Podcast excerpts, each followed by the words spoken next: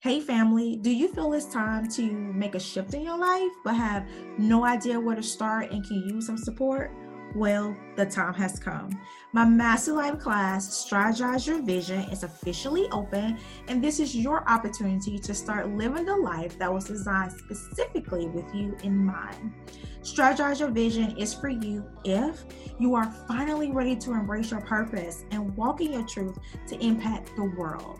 You are willing to do the work necessary to eliminate negative core beliefs that's blocking your progress or maybe you are simply ready to receive the blessings that has your name on them. Strategize Your Vision will teach you step by step how to develop a strategy that touches every area of your life to ensure your purpose and vision are in alignment. Family, you no longer have to do life alone because together we're going to get you clear on your purpose, write your vision plainly, and build a strategy for making your vision a reality. So if you're ready, I'm ready. So let's do the work together. All you have to do is visit strategizeyourvision.com to enroll today. I was so used to being broken that I didn't know what anything else was until I experienced wholeness.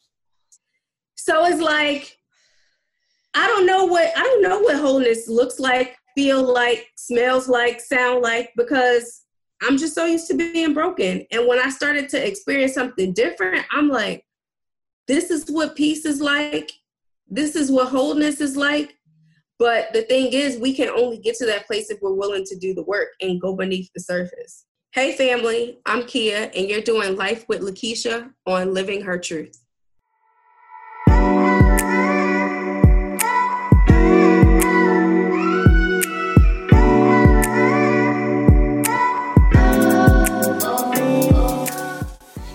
Family. Welcome to the Living Her Truth podcast, where we have honest conversations about what it means to live a purpose driven life. I am your host, Lakeisha Woodard from LakeishaWoodard.com, the place where women receive the tools necessary to feel seen, heard, and supported while pursuing their purpose. And now, every week, you'll learn those same tools through candid and transparent conversations. Hey, family, welcome to another episode. I am so excited that you are here. I do not take it lightly that you decided to hit that play button and spend about an hour of your time with me. So, with that being said, I want you to know that I'm 100% invested in your self awareness journey. So, you better believe that every week I'm bringing my A game for providing you the tools that's necessary to live a more fulfilled and purpose driven life. Okay, so I hope you're ready. Okay. I hope you are ready because last week I gave you a heads up that you're going to need some tissue because this conversation, this conversation we're having today is going to pull at your heartstrings for sure. Last week I sat down and talked to Shamir and she shared how self awareness helped her to leave her toxic relationship. She also went into details about how she battled with leaving that relationship because she really wanted her children to grow up in a two parent household. And if you're a parent, I'm pretty sure you can relate, you know, to that desire, right? Now, if you missed that episode, I need you to go back and listen. As a matter of fact, I need you to go back and binge listen from the beginning so you can catch up with us for today. Because on today, I'm sitting down with probably one of the most bravest souls I know. And her name is Takia Blackman, and she's going to share her story with us today this conversation is so on time because last week we talked about how taking care of yourself and making the best choices for your well being positively and directly affects your children. Well, today we're going to get, you know, you're going to get a glimpse of what the after effect can look like for your children if you're not willing to make your well being a priority. Now, I know it may seem like I am really, like, really focused on helping parents out, but listen, listen, if you don't have children yet, these conversations are for you as well. Because remember, I don't have kids. I don't have kids, and I'm learning, you know, so much that's preparing me for when hubby and I finally become parents. Now, just in case you missed that, preparation for us starts now because we decided that we want children. So we're preparing now. We're not going to wait until the kids actually get here to start preparing. Well, at least that's my two cents on the matter that you are not to start preparing once you have kids. You start preparing, you know, before you actually have your kids. And having these conversations, you know, is helping me to prepare. So with that being said, I want to introduce you to Takia so we can get into this conversation. Described as an inspiration, her heartfelt and powerful story is a testament that anyone, you know, can thrive despite having mental illness. Takia Blackman, NPS, also known as Kia, is a suicide survivor and owner of Fireflies Unite, which is a mental health media and communications company. She is also the creator and host of the Fireflies Unite with Kia, a weekly podcast dedicated to bringing light into darkness, just like fireflies, by sharing the stories of individuals thriving with mental illness despite disadvantages and racism that negatively impacts their mental health. She previously worked in the television industry as a publicist and production talent coordinator. Within her career, she you know provided support to TV One's signature award-winning shows Unsung and Unsung Hollywood, BET's Black Girls Rock, the Soul Train Awards, and BET X Youth Experience. After being diagnosed with a major depressive and generalized anxiety disorders, she answered the call to use her professional and personal skills to end the mental health stigma. Takia wrote her first book, Saved and depression, a suicide survivor's journey of mental health, healing, and faith to educate her community on mental health and encourage them to seek treatment.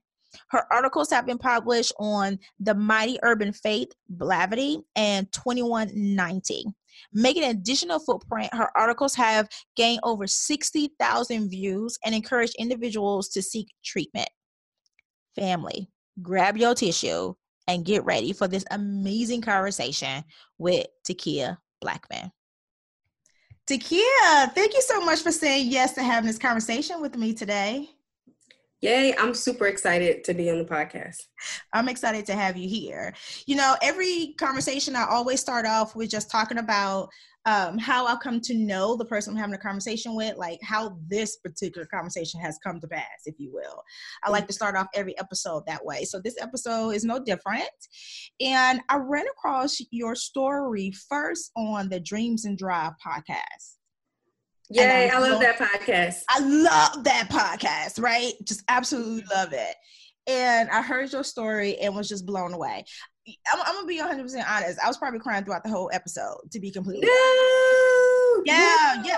But you know, just just happy tears, and mm-hmm. people are gonna understand. We're gonna go into more into your story, but just more mm-hmm. so of just happy tears because there are so many people who's had your exact same story who's not even here with us right now, mm-hmm. and the fact that you know you're a survivor is just it just brought me to tears, you know. So happy tears. It was it was happy tears for you, girl, because you're still here. And mm-hmm. then I heard you again on the Redefining Wealth podcast. Because you know, Patrice, Patrice, is my homegirl. I love me some Patrice. Yes, that's that's my big sis mentor. She be come coming for everything. I love her. Girl, she been snatching my edges all week on these videos on Instagram. Yes, I know. yes, yes.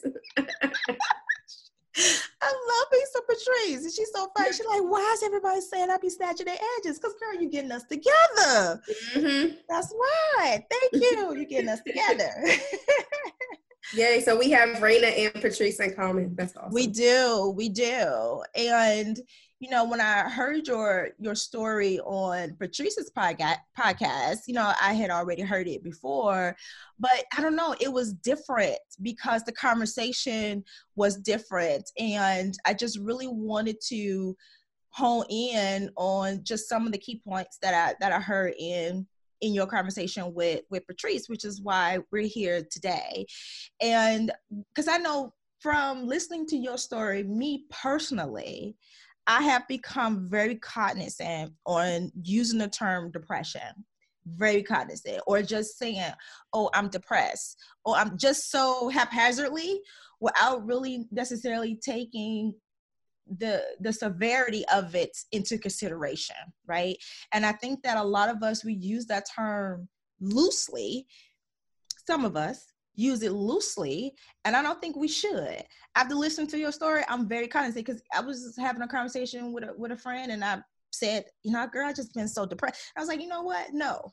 I haven't been depressed. Let me just really call it for what it is right? Because i don't want to downplay that word. So I really wanted to have that conversation with you because I love the fact that you are changing how you're teaching people how to change how they speak about depression and, and suicide because the words that we speak gives power right mm-hmm. this life and death and the power of the tongue and so the fact that you are teaching people you know how to speak about these things i love that because i'm just in this season right now personally where i am like challenging the status quo if you will or i'm just like reevaluating some of my core beliefs and not necessarily negative core beliefs but just beliefs that have have me having has done well for me up until this point i'm just questioning and i think it's just a part of me operating in purpose and the fact that my purpose is growing and evolving and evolving. So with that evolution comes the growth of my mindset and me seeing things in a different in a different way, right? To expound my experience and my knowledge and my ability to learn. So I, I just really want to just hone in on that and have that conversation with you on today. But I think that we should start off because people are probably really confused now at this point about what is it we talking about. But I think that we should um, just start off with you just you know telling us your your amazing story for those who who hasn't you know heard your story before. Yes, so I'm like, where do I even begin? um, to to speed up to bring it to the point where we were talking about depression and suicide, I would say that I started struggling with suicidal thoughts at around like 11 or 12. But as a child, I didn't know that it was called suicide. I just knew that as a child, I thought about ways of ending my life and often wanting to die. Hmm. So I couldn't, I wasn't able to name what it was, but I just knew the thoughts and the feelings that I had. And then I remember around the time I was like 14, and I don't remember in particular what was happening at the time, but I knew it was very like impulsive. I had took a bottle of pills and I like put them in my mouth and I like heard someone coming and I like spit them out. So that was like the first time where I was just like I had this it was very impulsive. I don't know exactly what was going on at the time, but I do realize that a lot of the times where I did feel extremely anxious or suicidal. It was often when my mom would get into um, like a physical or even a verbal altercation with my siblings' dad. And the reason why I don't say stepdad is because he's he was never he never played that role for me. So I just refer to him as my siblings' dad. And so the older I became, um, the thoughts were always there, but I've learned to suppress them. Like a lot of us, we learn how to suppress things. And so around like 24 or 25, the thoughts just became really louder. And I was like, I cannot do this anymore. It became like mentally and emotionally exhausting having to talk myself out of ending my life because I'm like, this is so exhausting. Like, I'm already don't have the energy to do simple things like get out of bed, take care of my hygiene, eat. I'm basically bedridden. And I was like, I can't do this. I'm tired of this internal battle with myself. So it would just be better if I wasn't here. And so at that time, I texted a friend and I was like, it would be better if I wasn't here or if I wasn't alive. Mm. And, but that friend didn't know at the time that I already had taken all these substances. And at that time, I was waiting to die. And in that moment, while I was waiting to die, is when the police showed up. And when they came into my apartment, well, first they broke into the window and they were like, Can you make it to the door? But I was extremely weak because I didn't have anything to eat or drink in like maybe three or four days. And I was able to make it to the door. And when they evaluated me, they was asking me like, did you try to hurt yourself? And I told them, well, I already tried and like it's not working, or like I'm waiting for it to work, something along those lines. And they were like, You're a threat to yourself. You know, when was the last time you had anything to eat or drink? Because I was extremely weak and fragile.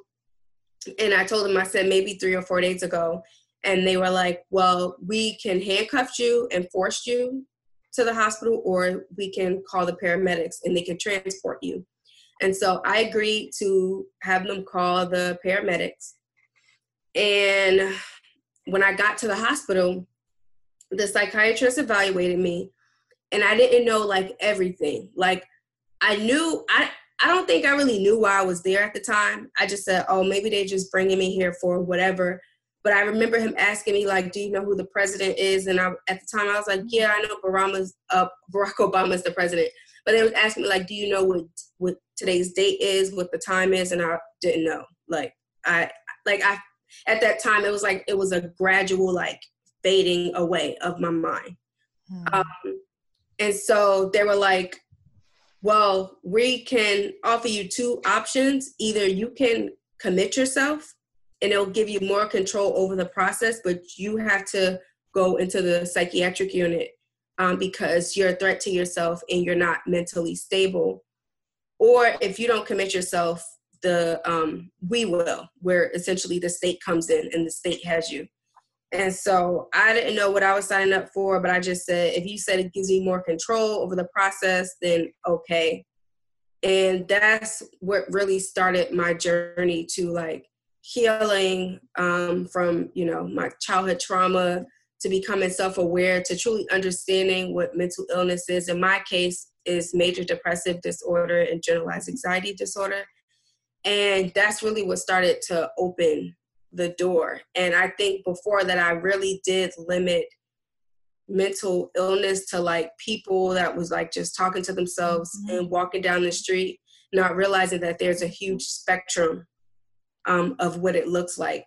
And i remember at the time saying to one of the ladies at the hospital i said i don't belong here.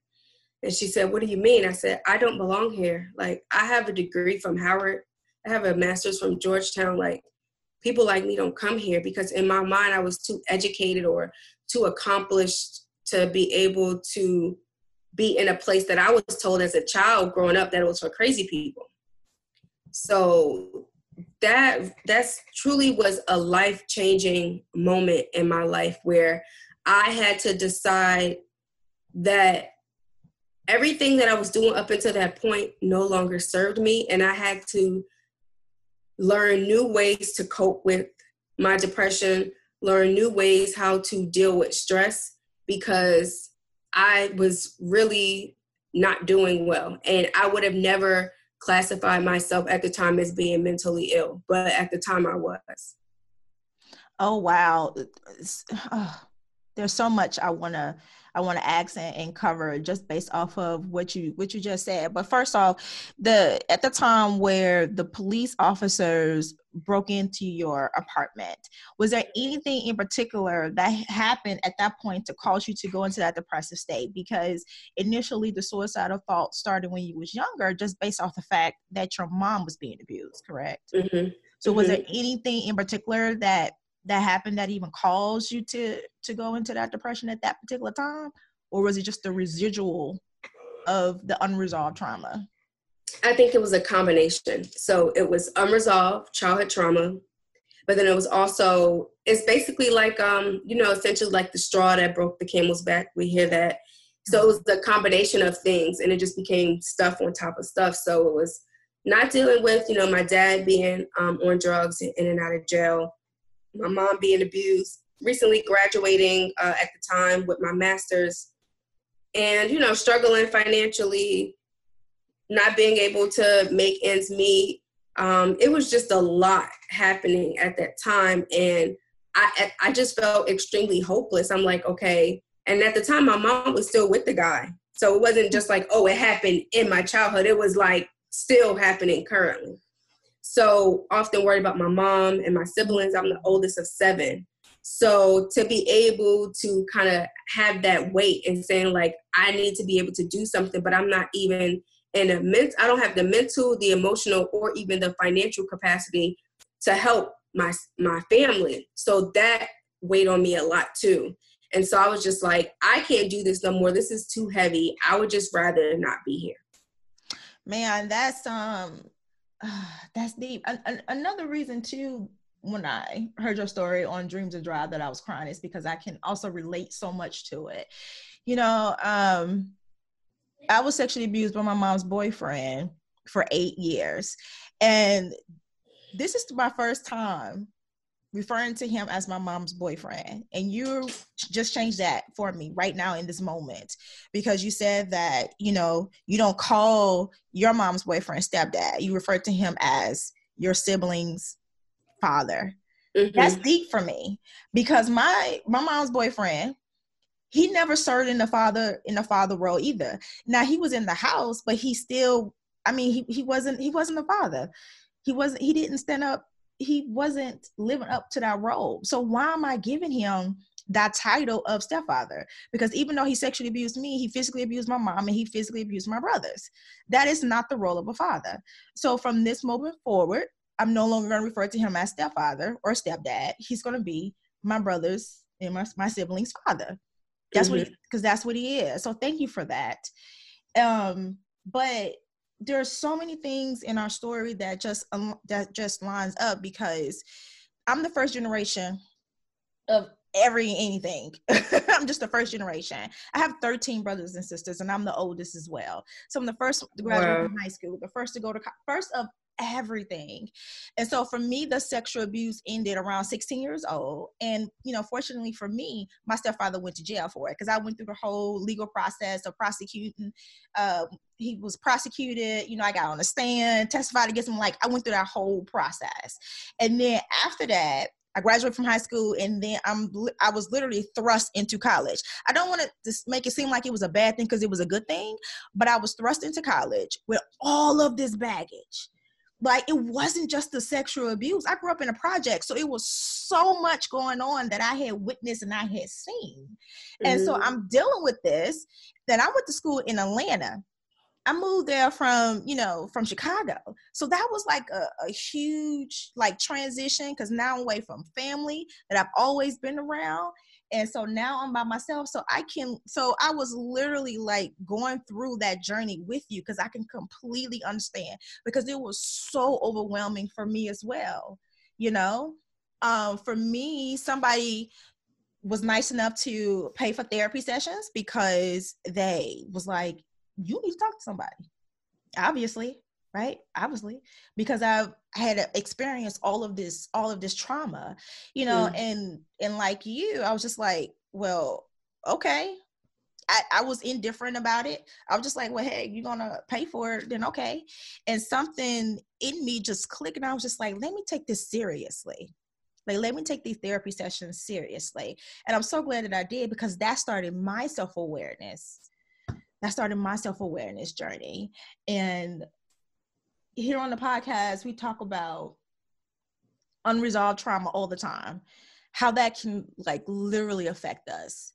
And my trauma is sexual abuse. And I know that's not everybody's story, but I just really try to get people to understand that your uh, trauma is probably not on the same level as mine, but it's still trauma. And it can be it can be trauma that you witness like you mm-hmm. witness your mom you know go through that trauma that affect you your dad being on being on drugs that affected you and i think that some people just don't make the connection that that is trauma mm-hmm. like it doesn't necessarily have to just directly affect you. You don't have to be right. you know, against you personally, but the fact that you're in the room and you're experiencing it and you're growing up around it, that's trauma. Absolutely. And I think a, a lot of times uh, people don't I don't think maybe they feel like, oh, well, it didn't happen to me, so mm-hmm. it's not it's not my stuff. But if you've witnessed it, then you are a person who have it who has experienced trauma. Um, and I think the biggest thing is when we don't when we don't realize how trauma impacts us. Mm-hmm. People don't realize that what we often do is we act our our pain. So we may not say I'm hurting or I'm or I'm feeling depressed or this thing is, you know, too much to handle. We may not have the exact words, but a lot of times we act it out. So it's through our actions that our trauma is coming to the forefront. But we don't even realize that's what we're doing. Absolutely. And then people, when I say people, the people that surround that person that's acting it out, we don't even recognize it, right? Or, mm-hmm. you know, we we see them acting out and we tell them, girl, just stop. Like, why are you acting like that? There's nothing wrong with you. And the fact that even you, when you said that you was in the the psychiatric hospital, you said, mm-hmm. right? I don't belong here. I got this degree from from Howard. I got this degree from Georgetown. Why am I here? Like I shouldn't be here. And I can't even relate to that because I'm going through all of these emotions when I'm in college. I'm going through all these emotions and then I, I get home and people, my family, God bless they soul, they put me on this pedestal because I'm the first one to make it. And now I feel like I'm having imposter syndrome because I'm coming home. I'm the one that's made it. So everybody's like, oh, you know, she coming home, she coming home. But then I go to Atlanta and I'm battling with all of these emotional, this emotional trauma that I've been going through and trying to like figure it out. And so even with me in my head, I'm like, but I got out of the ghetto. Why am I feeling like this? And it's just like, mm-hmm. because you need to deal with this, sweetie like mm-hmm. that's why but no like my family never really sat down to like really talk about it and, and address it like i had to do all of that on my own and i think that's a mistake that that we make by trying by ignoring the signs that we see in our family members Just yeah and that's like it's not absolutely Act, acting like oh it doesn't happen or it doesn't exist but that's how trauma is passed down Yes. And we're still dealing with the trauma from slavery, whether we realize it or not. So it's like we have trauma on top of trauma, years upon years of trauma. And it's not just the trauma that we're currently facing. So it's mm-hmm. unpacking all of that. And it's not until we address our trauma that we can actually start to operate, I believe, in our fullness. It's very different to you can tell now i can tell that i'm in a, a much better place i can tell when someone is operating out of a place of brokenness versus wholeness mm. so because you're often when you're broken a lot of times we're looking for validation mm-hmm. it's insecurities trying to have be in a relationship uh, for someone to fill certain voids um, not feeling good enough feeling guilty about things and so once I started to look at that and I look at where I am now, I'm like, oh my gosh, it is it is mind blowing to me the of where I am now because I never thought in a million years because I was so used to being broken that I didn't know what anything else was until I experienced wholeness. So it's like I don't know what I don't know what wholeness looks like, feel like, smells like, sound like because I'm just so used to being broken. And when I started to experience something different, I'm like, this is what peace is like. This is what wholeness is like. But the thing is, we can only get to that place if we're willing to do the work and go beneath the surface. Yes, absolutely. You know, I have a master life class called Strategize Your Vision. In that class, I talk about embracing change, you know, and I talk about embracing change in, you know, in different areas of our life. And it's because how do you know better if you don't experience it? Like you mm-hmm. literally may have to change where you live, change the way you think, change the people that you, you know, hang around, change the place where you worship. Like you have to experience that change. You have to embrace it. You have to welcome it because even with me, like I I did I didn't know better. I was raised in the projects, but it, once I went to Atlanta and people laugh at me when I tell them all the time, it was a culture shock. And I went to HBCU that was a culture shock for me because the black people where I came from wasn't doing all this great stuff. I was like, like I was like, I felt like the eyeball out, you know. So mm-hmm. to go to a place where it's all these beautiful people that look like me, you know, that's of this different mindset and, and doing better for themselves or whatever, that was a shock for me. But it wasn't until I was in that environment that I realized that there is better out here. Mm-hmm. But we Absolutely. have to be willing to, like you say, do the inner work. And a lot of us, we don't, we don't want to do it, right? Because it hurts. I ain't gonna lie. Mm-hmm. Doing the inner work is hurt. It hurts and it's hard. Like, mm-hmm. let's be real, because you're gonna have to address some things that are scary, you know, um, and hurtful, and we don't want to do that. But I will say that I feel like we're we're coming to an age where we're being more aware and accepting of it um, through self-care right mm-hmm. which is which is great which is great and i'm probably going to get some get some slack on this but i feel like even with that being said i feel like we in this women's empowerment empowerment movement right now so i feel like self-care is like a trending topic if you will it's like the cool thing to say but do we really know what it means and what it entails. Right. I'm Just, so what, glad. What's your thoughts on that? I'm so glad you brought that up. So I had wrote an article on my website and it was and I did a podcast episode on it and it was saying, sis, you're doing self-care wrong. Um, because the thing is when it comes to self-care, we a lot of times we like to limit it to like getting our hair done, our nails mm-hmm. done, mm-hmm. eyelashes, mm-hmm. and all that stuff is definitely a part of self care, but what I've learned is that there are two types of self care. Like, there's the self care that is like very mindless, which is like get your hair done, get your nails done, get your feet mm-hmm, done, mm-hmm. go get a massage. That's like very mindless.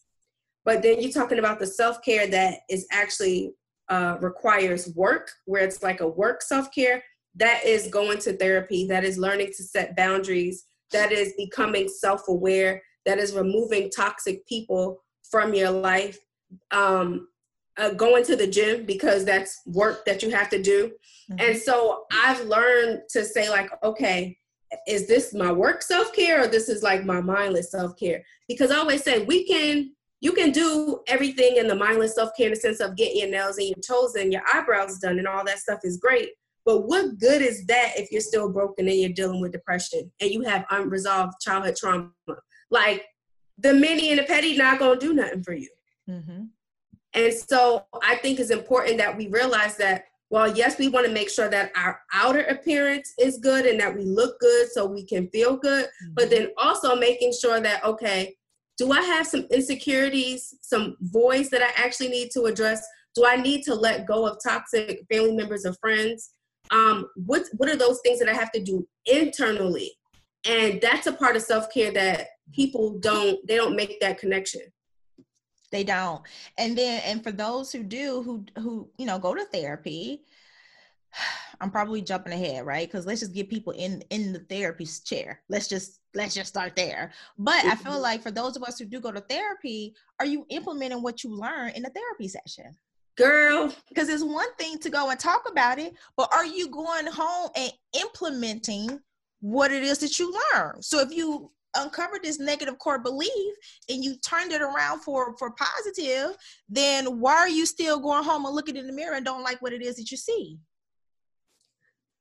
girl it's a, it's a totally it's a totally different it's a totally different thing we have to do you are no you preach it because i say that all the time i'm like therapy is great and i'm always encouraging it but if you're not mm-hmm. putting into practice what you learned about yourself it's a waste of time and a waste of money. I mean, the therapist getting paid regardless, but mm-hmm. for you, it's an investment. Mm-hmm. So it's really taking that time to say, like, you know what? I, I know, like, for me, perfect example, and this is a part of, you know, my self care. I had a very hard time learning to accept like my stomach, but that didn't even start like as an adult. That was like a child at like 11 or 12 years old. I always felt like my stomach looked like I don't know, like a little pack of Vienna sausages or something. I don't know. I just as a child, I just never liked my stomach. Like it just when I look down, it's just like it was like shame, disgrace, like what I what I saw. Mm-hmm. And I remember up until I was like maybe 24 or 25 when I first started seeing the therapist that I have now. She's like, I want you to go home and um, I want to challenge you to look in the mirror at yourself naked. And I was like, you want me to do what? Like, Number girl, please don't. Right, because I used to take showers and go in the bathroom in the dark. So that way when I walk past the mirror, I don't have to see my stomach. Yes. Girl, stop. Really? Yes. And girl, yes, it is it was super deep for me. And it was one day I said, you know what? I'm gonna just do it with she, you know, because I know at the end is for me. So I stood in the mirror. I didn't have on any clothes, and I remember saying to myself, I'm so sorry for not honoring you. I'm so sorry that I did not take care of you. And but I thank you for getting me this far because even though I didn't like necessarily from the neck up, I'm like, yeah, I'm good. But when you got from here down, I was it just was really hard for me to accept it. And I said, but you know what? I said, I thank you for getting me this far. And moving forward, I will make sure that I honor my body and honor myself. And it was like a life changing thing for me because now when you're talking about self love and that confidence that you know exudes from the inside out because i would take all of these like self-esteem quizzes and it would tell me i had above average self-esteem. But i was like i i don't know how that's possible when i can't accept this one part of my body. And i said you know what if you don't like something, of course, we can work on changing it. But at the same time, I still have to be grateful what it is for what I have and where I currently am.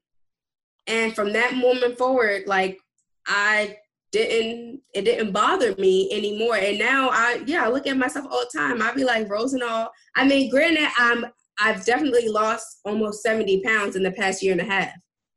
So yes, so I mean, of course, that's part of it, but the other part of it is like, yeah, those rolls are still there, and I'd be like, hey, girl, how you doing? We still working. I really mastered how to like put my jeans on a certain way, so I didn't have to see like my stomach through my jeans. And now, I don't care. I wear high waisted jeans, and it may, you know, pudge a little stick, and I'd be like, okay, okay, I don't care. Um, but it takes a certain level of work that you have to do to, to get to the point to accepting all of you. It's it's not good enough that I can only accept oh my face like oh I'm pretty I have a nice face but my face is only one part of my body. Mm-hmm. And to be able to get to the point where I can accept all of me is huge. And now, yeah, I know that I, I I'm working and continuing to um, love myself because one of the things that I do is I get up at 4.30 in the morning. Yes, I do to go work out at 5 o'clock in the morning. And that's my time too. it's not just about looking a certain way and working out, but it's also one, it helps manage my stress. It helps to manage my anxiety. It helps to manage my depression. And that's also a time for me to decompress and fill my cup up because I'm constantly pouring and giving to other people. Mm-hmm. Um, and so it took me a really long time to get to that point, but it was again because of therapy. And I remember someone said something to me, it was a family member. They were like, I started going to therapy and, and I'm not seeing or doing the stuff that you're doing. And I had to tell them, look, you just started therapy a couple months ago. I've been with the same therapist for four and a half years.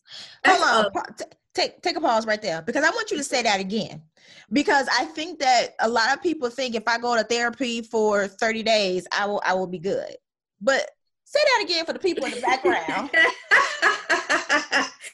yes. How long you been in therapy? I've been in therapy for four and a half years consistently. Like before, it was like on and off and not really, but no, consistently like clockwork. Every week, I am in at my therapist's office, and it's something I actually look forward to. Like now it's you know and it makes me proud to think about where I've where I've come from. I mm-hmm. would have never thought in a million years. Like I every time I think about it, I just get so emotional because I'm like how I went from hating life, mm. like completely hating life, to attempting to end my life, to now being so hopeful and optimistic about the future. And now you see now you see why I was crying that first time I heard your story. now you see why I was crying. Cause I saw that too, girl. it's a great thing to be to be able to be in that space. It's like every time I think about it, Lakeisha, I just it just I, I just get so like it's this feeling of gratitude and it's this feeling of thank god for sparing my life because i think about all the people who i'm like oh lord hold the tears back. I think about all of the people who i remember there's a podcast called um, blessed and bossed up. And um, the host Tatum Temia, she she really merges faith and entrepreneurship. And I remember one time I was texting her, and she told me that think of all of the people whose breakthrough and um, whose breakthrough and their purpose and everything is contingent upon you saying yes to God and working on your healing. And I said, don't, don't make me bust out right now. Don't make me bust out in the praise dance right now. But think about it, it's so true because sometimes people's blessings and breakthrough are attached to us saying yes. Yes, I know this, and this this is another reason why I'm doing this particular doing this podcast because I want people to understand that you have to say yes to your purpose because your purpose is not just for you. There's a void in this world that only you can feel, and you say yes to your purpose every single day because there is somebody waiting on you. And I know this because for a long time I ran with I ran for my purpose because I knew my purpose. Okay, so growing up, I always wanted to be Perry Mason. You probably have no idea because you're young. You probably have no idea who Perry Mason is. But I do not. yeah, it's a it's a, a show that came on way back in the day, and Perry, Perry Mason is an attorney who never lost the case. So for a long time, I wanted to be the next Perry Mason, i.e., an attorney. But I knew that that wasn't my purpose. I knew my purpose was sharing my story of surviving sexual abuse and how to, you know, use that experience in a positive way to become more self-aware and more determined to achieve whatever it is God has for me in my life. I knew that was my purpose, but I ran from that. Number 1 because I wasn't healed at the time. I needed to address it and I hadn't done it and I didn't want to. And who wants to go life talking about sexual abuse? I didn't I didn't I didn't want that. But it wasn't until I embraced my purpose that things started to fall in place for me. And I started to help other women, the children who I've been able to just help to just speak up and talk about the fact that they was being abused so they can get out of their situations. That was because I, you know, had the had the courage to just speak about it, to become a speaker and to just like speak about it. So I oh my goodness. So I so that's I love the fact that you are walking and operating your purpose. But that is hard. Like I know you go through therapy or whatever, and I know my process for really getting to the point of really embracing it. But talk to the person right now who knows their purpose and they don't want to say yes to it because it's still because it's tied to something really really painful in their lives. Because mine is tied to sexual abuse. Yours is tied to depression and suicide.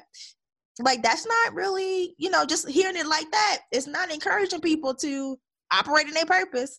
So take a moment to talk to that person who's you know running from their purpose because it's still tied to something painful like what what would you say to that person I would say first, you know, before they even get out and start to create a platform and create a business or whatever it is for them, first it comes with being honest with ourselves and realize that it is not your fault, number one. Mm-hmm. And it did not happen to you, it happened for you. To be able to change the narrative because when we say it happened to us, we give the trauma or the person who caused the trauma the power. And it's about taking our power back to say, you know what? You know what?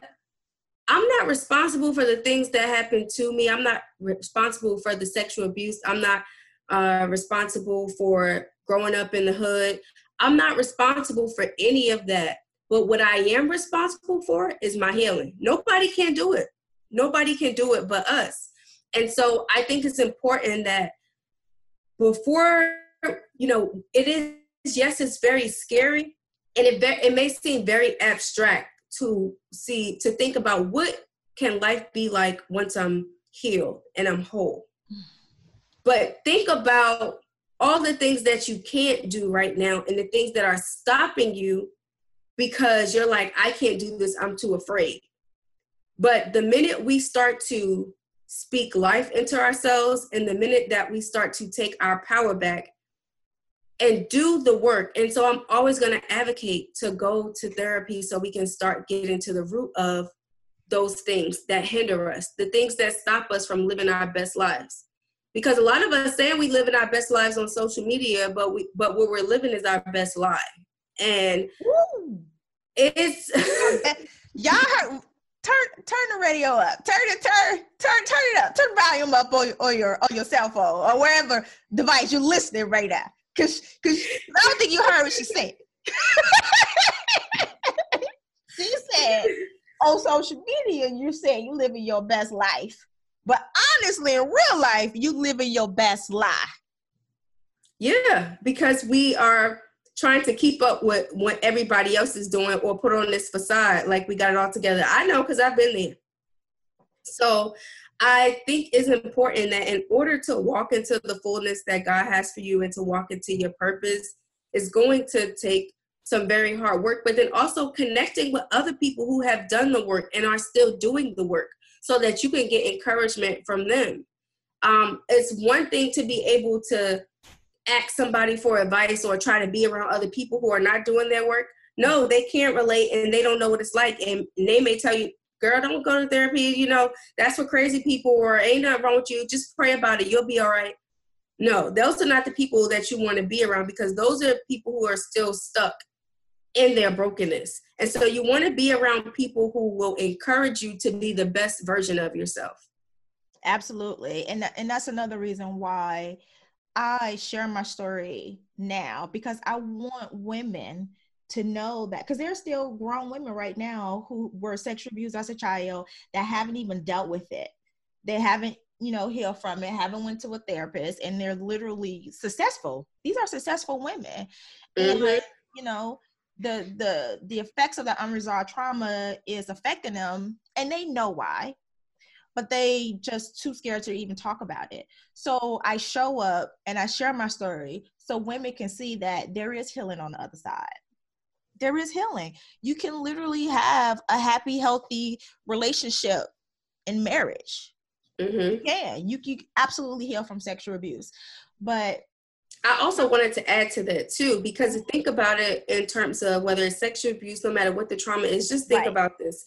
When we don't take the time to heal our stuff, mm-hmm. if we have children, nine times out of 10, we're passing that on to our children. And we don't even realize it. Like how we're acting, and we that's not to say we're not being the best parent that we can be. Of course, we're doing like I believe my mom did the best she could with what she had. I would never say that my mom was not a good parent.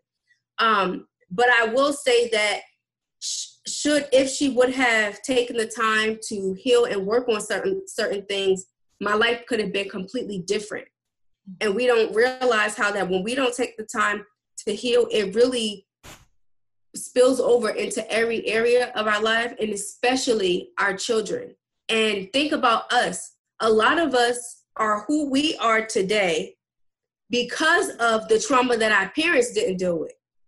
So we're talking about, you know, our parents being, you know, our mom being abused, not taking the time to actually work on their healing. And now we're victims of things that happen to them.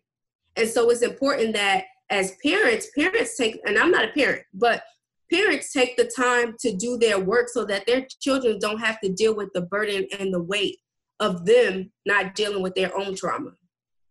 You know what? Thank you so much for uh, bringing that up because there's a lot of parents out there who are, I feel as though staying in these toxic situations for their kids because they feel as though they should stay in a situation because they don't want to break up the happy home, you know, because that will mess up their child. But what you have to realize is that your child is watching you, taking notes and learning how to negatively deal with that toxic situation. So by you staying in that situation is doing more harm than good. So I'm so glad that you that you brought that up because mom, dad, I don't have kids yet either, but it's like, mom, dad, if you think that you are hiding it well from your child, I'm tell you, I'm tell you right now, you're not. And this is just me speaking from a child who saw their parent be abused. You know, mm-hmm. I, I heard it at night when you thought that I was sleeping upstairs sleep. No, I heard it. I, I hear y'all talking. Your child don't like I feel like sometimes we we underestimate the smartness of a child the intelligence of children like they're picking it up and they're soaking it in and they're growing up and they're mimicking what they saw as a child like yeah. you have to like it starts with self-awareness and it starts with you taking care of you mm-hmm. take care Absolutely. of you you're gonna teach your child to do the same thing so i'm glad you i'm glad you brought that up and i pray that that helps somebody um, and releases some tension from somebody. I just pray that this this whole episode, this whole conversation, helps somebody out there. So thank you so much once again for saying yes to having this conversation with me. Thank you so much, Takia. Absolutely. I'm I'm always grateful that I have the opportunity to share my story because I believe that every time I share my story, it helps to dismantle the mental health stigma and it helps to set somebody else free and to be able to get the help that they need. Absolutely. But before I let you go, I do want to ask you two final questions. Of course. So, um, first, I'll give us a book recommendation of a book that, or Audible, that has impacted your life in a positive way. Well, this is a shameless plug, but I have to put my book in there, of course. Go ahead, throw it in there. because it is, of course, about my life. And it did change the way because I'm not going to even I'm not going to even lie. So in September mm-hmm. of 2019, mm-hmm. I uh, went into a terrible episode of depression um, because I was not on my medication. And I became extremely suicidal, and I was at risk for having another suicide attempt. Mm. And I started reading my book, and I mean, I know the book, like, okay, not to say like I don't know what's in it, but I started reading through the pages and I started crying as I was reading through my book. And I said, not only girl is this a good book, but like look at all that you've you've overcome. And it's like you've you've overcome this before. And it's my hope and prayer that depression does not have to be a lifelong thing for me because it's been over 12 years that I've been dealing with it. But I was just like, you know what? It gave me the encouragement to be like, it's okay, girl, to take that medication. Like I I cannot function without it. I become a completely different person.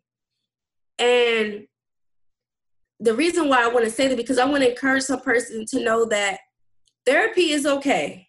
Mm-hmm. But for those of us who need medication to take care of our mental health, that is okay too because it's a chemical imbalance in the brain for some of us. Sometimes it's because of trauma. Sometimes it's because if a, if a woman happens to be pregnant. Sometimes it's again for us, it could just simply be the way that our makeup is with our DNA and our chemicals. But no matter what it is, it's okay to take the medication. And you may not need it forever. And I'm talking to myself because I've been on it for four years and I do not like taking it. But I know if I don't take it, I'm going to be in trouble. Mm-hmm. And so I would encourage someone to just pick it up. Um, the title of the book is Saved and Depressed. So yeah, I know I talk about the church a little bit and wanting to to challenge the church and encouraging people to know that just like you can be saved and have diabetes, you can be saved and deal with depression.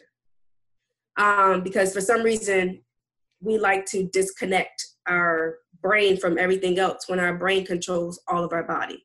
Mm-hmm. And so I would encourage someone to pick up that book for themselves or either a family member or a friend to help give them that hope and encouragement to know that it's okay to seek help for your mental health and it's okay to be like i'm not okay. It's okay to not be okay. You know what? Thank you for um for sharing that, sharing the fact that you've been dealing with, with depression for 12 years, because I don't want people to miss over the fact that Takia has been dealing, dealing with this for 12 years, but God has still been using her. Mm-hmm. Please do not skip over that fact. Please don't get hung up off the fact that she's been dealing with depression for 12 years. Let's really hone in on the fact that God has still been using her despite of. So just because you think that you are flawed in some type of way because you experienced something or did something in the past, God can still use you. Mm-hmm. You just have to say yes to your purpose. Absolutely. And work. Period. So please don't overlook that fact that she just said that. So thank you for sharing that. And then one last thing. When describing the meaning of living your truth, what is your third word when you hear these two words put together? Okay. And those two words are purpose, self awareness, and what would be your third word to round it out? Purpose, self awareness, mm-hmm. peace.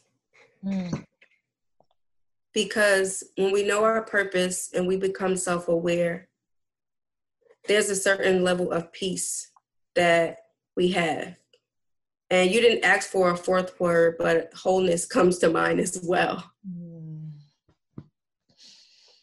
Yes, I can definitely relate to that. Peace and wholeness. Because once I embraced it, I was at I was at peace with it because I knew that it was my assignment and I was equipped to to handle it in the best way possible. And my purpose, even though it was tied to is tied to sexual abuse, is not meant to, you know, make me think less of myself. It's not meant to uh, make me look a certain way negatively in somebody else's eyes. That's not what it's for, right? So I felt peace once I accepted it and I felt whole. I felt whole. So thank you for that. That's awesome. You're awesome. Thank you. okay, family. So how are you holding up after listening to to my conversation? Did I tell you it was gonna pull at your heartstrings? Or did I tell you it was gonna pull at your heartstrings? Now do you know why Takia is probably the bravest person I know? Because what she's doing takes a lot of courage. It takes a lot of courage, guys. Having a conversation about a subject that is still pretty taboo takes more courage than you can probably even fathom. And how amazing is it that she's able to literally repurpose her pain and give new meaning to her trauma in order to help others heal? And just like Takia, we all have the power to do that exact same thing no matter how ugly your situation is, no matter how bad your experiences are, it takes embracing your purpose. It takes the willingness to change and seeking help. And also, you know, leaning harder than ever on your faith. Takia's experience with depression and suicidal thoughts affected her mental wellness. Well, next week we're going to sit down and you know talk to an expert to discuss a holistic approach to wellness. You know, I'm all about creating harmony and not balance and having a holistic approach to wellness, you know, helps you to create the harmony that you seek and the harmony that we we want and desire in our lives. So definitely come back next week for that conversation as well.